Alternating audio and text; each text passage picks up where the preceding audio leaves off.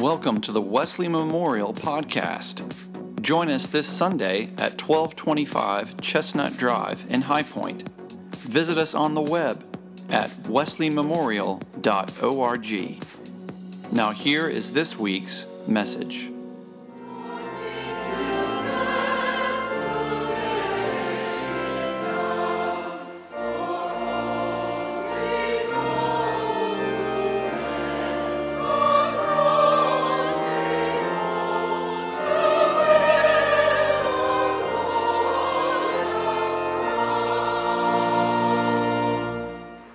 As you're being seated, I invite you to take your Bibles and turn to the New Testament letter of Paul to Timothy, 2 Timothy. Our text is found in 2 Timothy, the fourth chapter. According to the tradition of the church, 2 Timothy is the last thing that the Apostle Paul wrote. He is in prison, probably in Rome, and he is facing his execution. His execution, that is the price that he will pay for his faithfulness to Christ. And he's writing this letter to his protege, Timothy. Timothy was a young pastor in the city of Ephesus at this point, and most of us assume that Timothy was to take over this young Christian movement after Paul's passing. So, if the tradition of the church is right, we are reading some of the last words from the last letter that Paul wrote before he made his transition from this world to the world to come. So 2 Timothy chapter 4, I'll begin reading at verse 6. Paul says, As for me, I'm already being poured out as a libation or as a sacrifice. And the time of my departure has come. Notice that word departure. It really was a, a first century Greek word that was primarily used in the nautical world, and it meant leaving this shore for another. And that's how Paul is defining his transition from this life to the life to come, simply as his departure. And he says that the time of my departure has come. Verse 7 I have fought the good fight, I have finished the race, I have kept the faith. From now on, there is reserved for me the crown of righteousness, which the Lord, the righteous judge, will give me on that day, and not only to me, but also to all who have longed for his appearing. And then jumping down to verse 16, we will hear Paul make a reference to his first trial before Roman authorities. And he says at verse 16, At my first defense, no one came to my support, but all deserted me. May it not be counted against them. But the Lord stood by me and gave me strength so that through me the message might be fully proclaimed and all the Gentiles might hear it. So I was rescued from the lion's mouth. The Lord will rescue me from every evil attack and save me for his heavenly kingdom. Paul, Paul assumes he is going to die as a result of this imprisonment. He assumes he's about to make his departure. But even though death is what awaits him, he still can faithfully say, The Lord will rescue me from every evil attack and save me for his heavenly kingdom. God either delivers in this world or in the world to come. So, because of that, Paul can end this text by saying, To him be the glory forever and ever. Amen. This is the word of God for us, the people of God.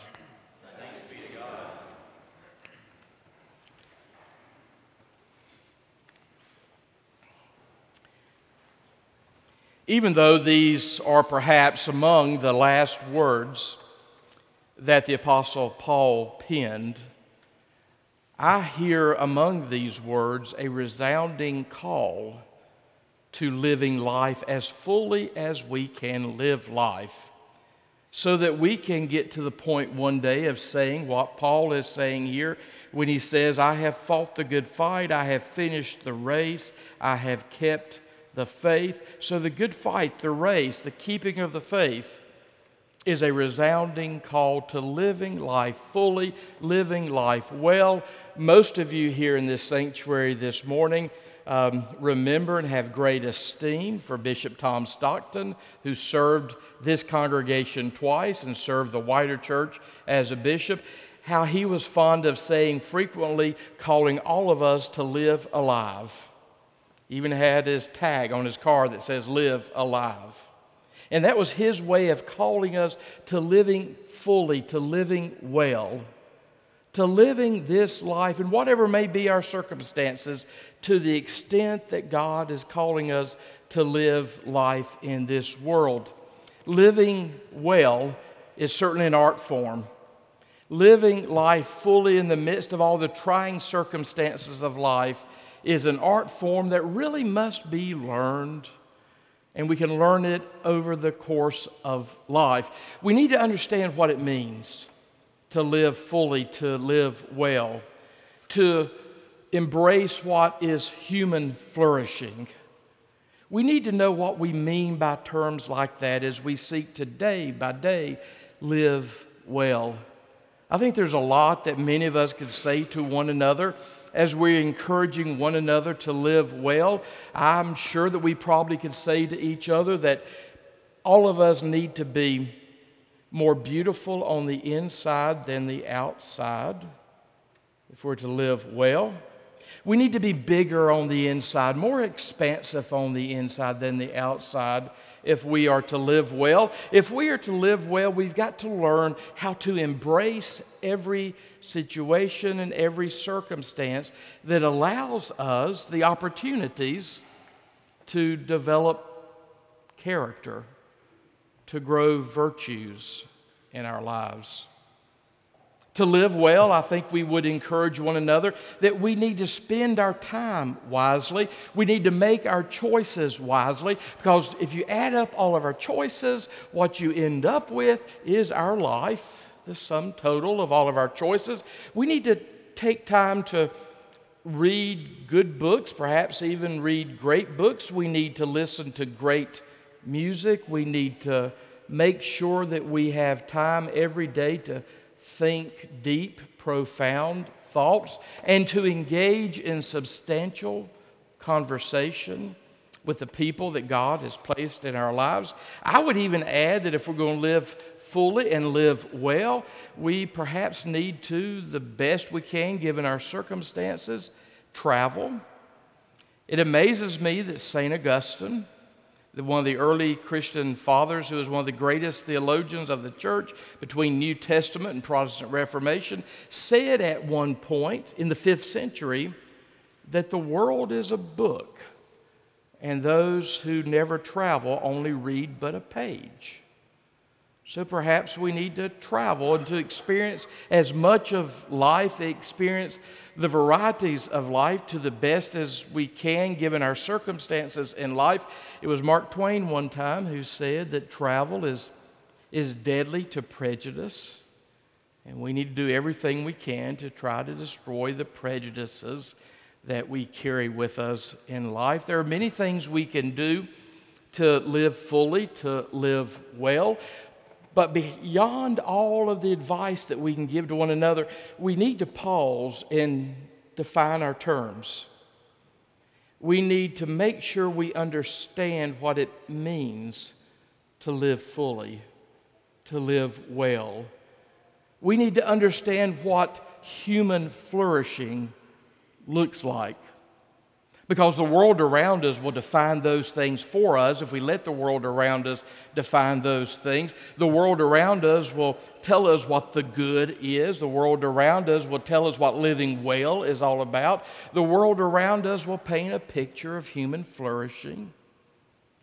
So we need to be very careful, very intentional about defining those terms because here we are placed in life seeking day by day by day to live well, live fully. So, what does that mean? Obviously, as we think about what it means to live fully, to live the good life, to embrace human flourishing, we are sent back to Jesus.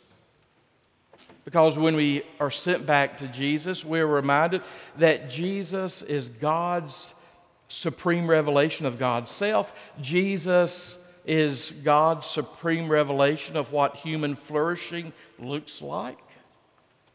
Jesus is God writ large in human history regarding what the good life is all about. So we need to look at Jesus to make sure that we live well because for those of us who have embraced the way of Christ, for those of us who have allowed ourselves to be embraced by Christ, we need to make sure that the good life, living well, living fully, is embracing the life that Jesus Christ wants for us. The world will paint many other pictures of how we ought to live, but there's Jesus in our midst calling us to the fullness of life, calling us to the full human expression of what it means to live life fully. So when we look at Jesus, we see that the good life, the full life, live life lived well, is life lived in total and complete surrender to God. Jesus did only what the Father called him to do. The will of Jesus was one with the Father, and that should be our aim complete surrender, complete abandonment to the way of God, the will of God, the way of Christ, the will of Christ in the world. When we think about the good life, we are a peculiar people who define the good life in regards to the call to holiness that God has placed on our lives.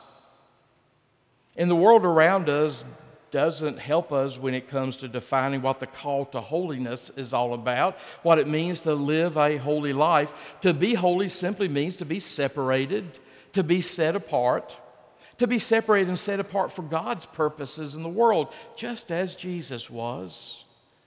So, the good life, the full life, living well, human flourishing, for us is all about a life of holiness lived, seeking more fully, day by day, to appropriate the image of Jesus Christ in us. Paul certainly did that. Paul lived in surrender to what Jesus Christ wanted for him.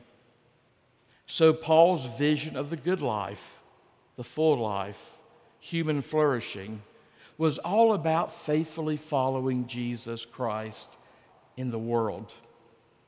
So Paul abandoned himself to the ways and the will of Jesus.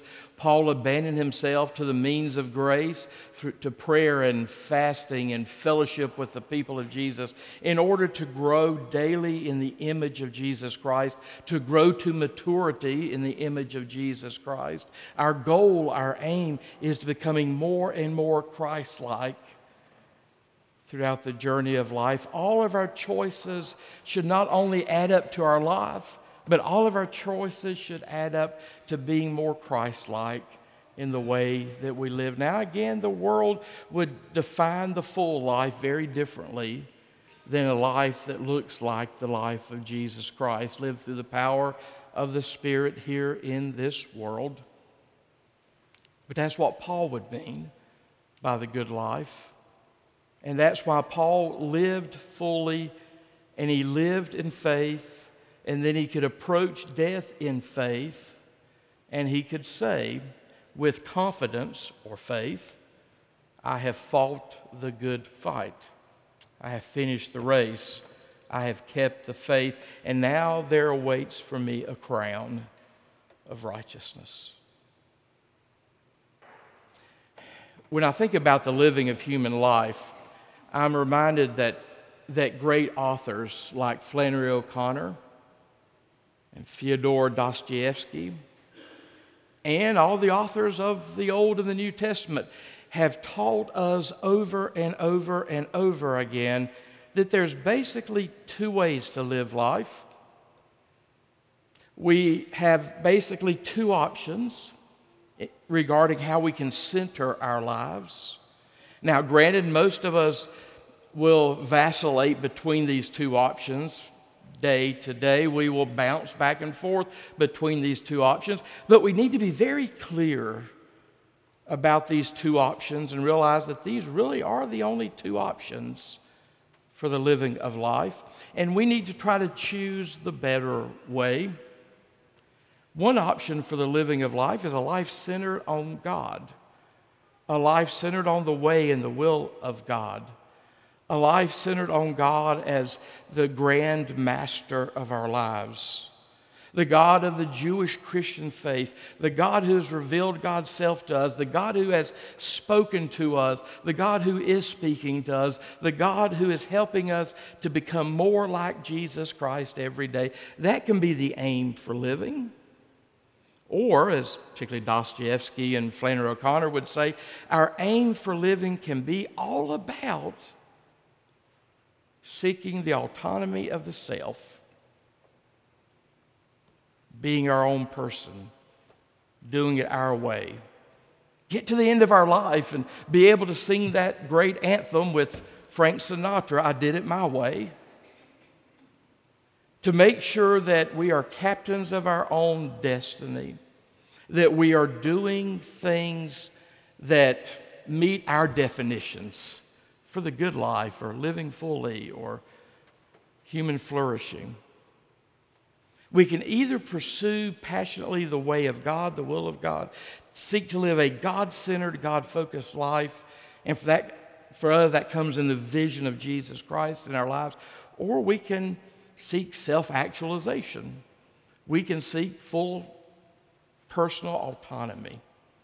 I do it, I did it, and I will do it my way. The only surrender in the life seeking personal autonomy is a surrender to what one wants for one's own life. Now, sometimes in human history, as we vacillate back and forth between a life centered on God and a life centered on pursuing personal autonomy, we have pursued some things in our pursuit of personal autonomy that have been good things loyalty, commitment, allegiance to the common good.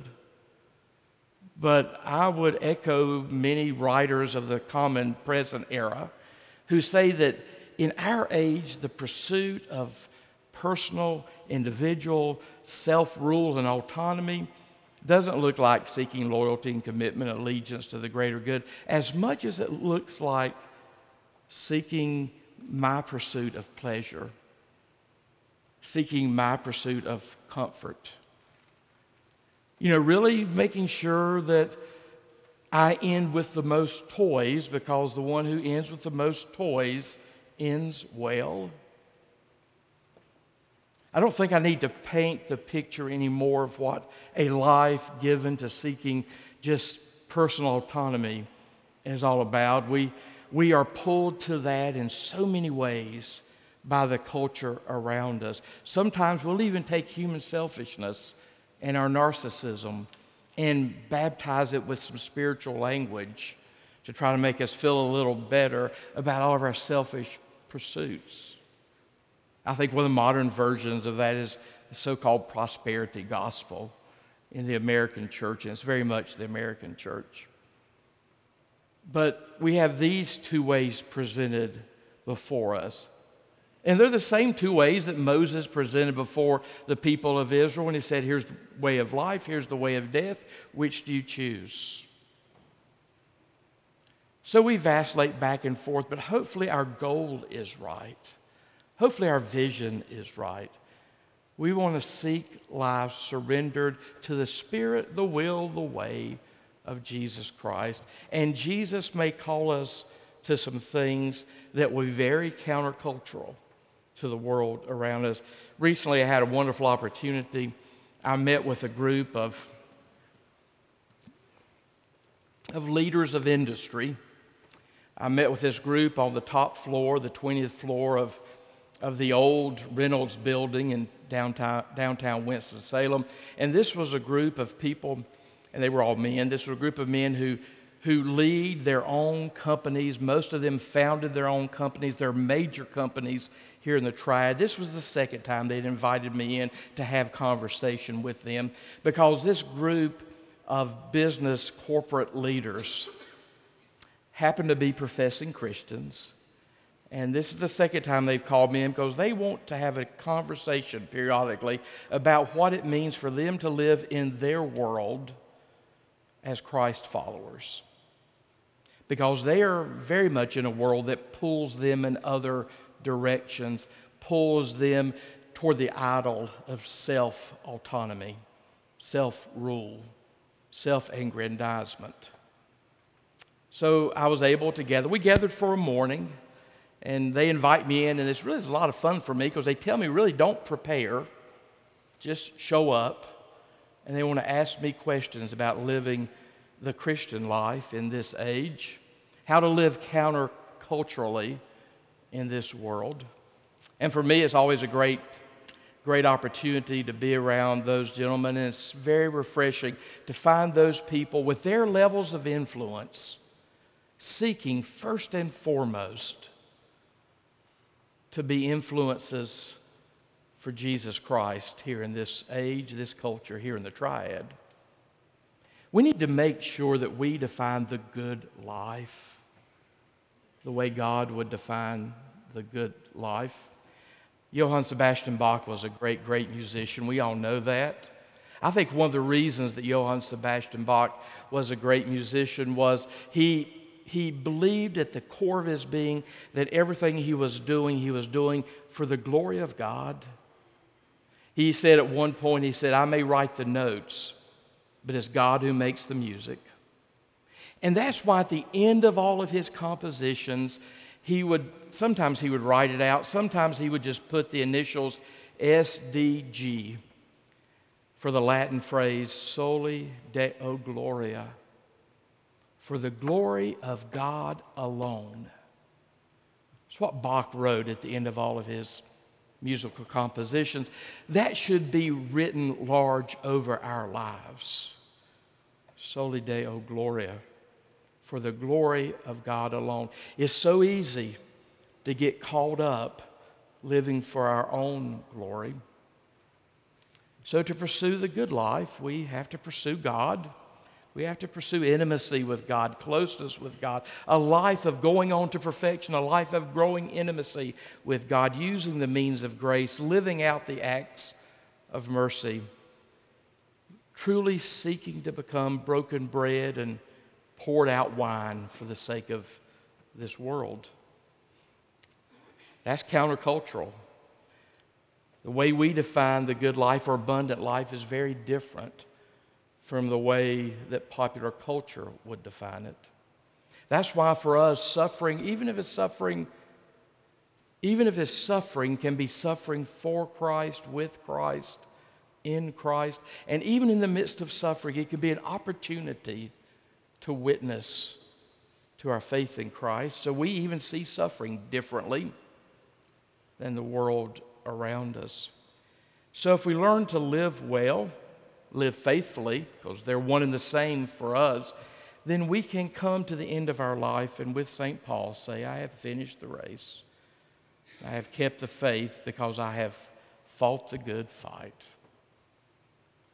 And then we approach the end knowing that if we live well, live fully, we can live faithfully, we can die in the faith, and we can really begin to live at that point. I had a great opportunity last weekend. I, I really do hope you missed me last week and noticed I wasn't here. Uh, I had a great opportunity last week. Tammy and I were in New York City attending the 50th anniversary celebration of the New York City C.S. Lewis Society. That was the very first C.S. Lewis Society created after the death of Mr. Lewis in 1963. The one in New York City actually predated the C.S. Lewis Society of Oxford, C.S. Lewis's hometown, by 13 years. So we celebrated the 50th anniversary of the C.S. Lewis Society, and in many ways, we all reminded ourselves of, of the significance of C.S. Lewis. He was one of the greatest Christian authors of the 20th century. He was one of the greatest defenders of the Christian faith in the 20th century. He wrote remarkable books for adults, and he wrote remarkable books for children, the Chronicles of Narnia. But throughout all of his writing after his conversion experience in his early 30s, all of his writing was for the same purpose to bring glory to Jesus Christ. And his writings over the last several decades have brought more and more people into a deeper, deeper relationship for Jesus Christ. He's helped many of us see that the Christian faith is the most rational, reasonable thing we can do in life. And He's helped many of us learn how to try to baptize our imaginations so that even our imaginations can be used for Jesus Christ. Even something like the Chronicles of Narnia, even though children can really enjoy those stories, I know as an adult, there are times I have to flee into those stories. I need to flee to Narnia just to kind of get out of this culture. And by fleeing to Narnia, I can become and live counterculturally in this world. And throughout all of his writings, particularly even those writings for children, you see the Christian faith and the great themes of the Christian faith presented over and over and over again in, in, in very imaginative ways. The last chronicle, the chronicle of, Chronicles of Narnia, is entitled The Last Battle. In that fantasy, you see the world of Narnia coming to an end and the next world coming into fruition. So, at the end of the last battle, as this age is leaving and the new age is coming, you hear Aslan, the lion, the Christ figure in the Chronicles of Narnia, talking to the children, the Pevensie children. And he's saying to the Pevensie children that they are about to begin their greatest adventure because they don't know it. By the way, spoiler alert, they don't know it, they've been killed in a train wreck and they're about to begin their greatest adventure. So, the last words, the final words in the final chapter of the last chronicle of Narnia, the last battle, are these words where Aslan the lion, the Christ figure, is speaking to those children, and he says this And as he, Aslan, spoke, he no longer looked to them like a lion, but the things that began to happen after that were so great and beautiful that I cannot write them. And for us, this is the end of all the stories. And we can most truly say that, that they all lived happily ever after, but for them, it was only the beginning of the real story. All their life in this world and all their adventures in Narnia had only been the cover and the title page. Now, at last, they were beginning chapter one of the great story, which no one on earth can read, which goes on forever, in which every chapter is better than the one before. C.S. Lewis was convinced the world to come is the real world. This is the shadowlands. What we see here are but shadows of what is real in the real world. So, church, may we live well, which means to live faithfully. And may we die faithfully. May we die in the faith when our time comes. And then may we go forth to truly live fully. Amen.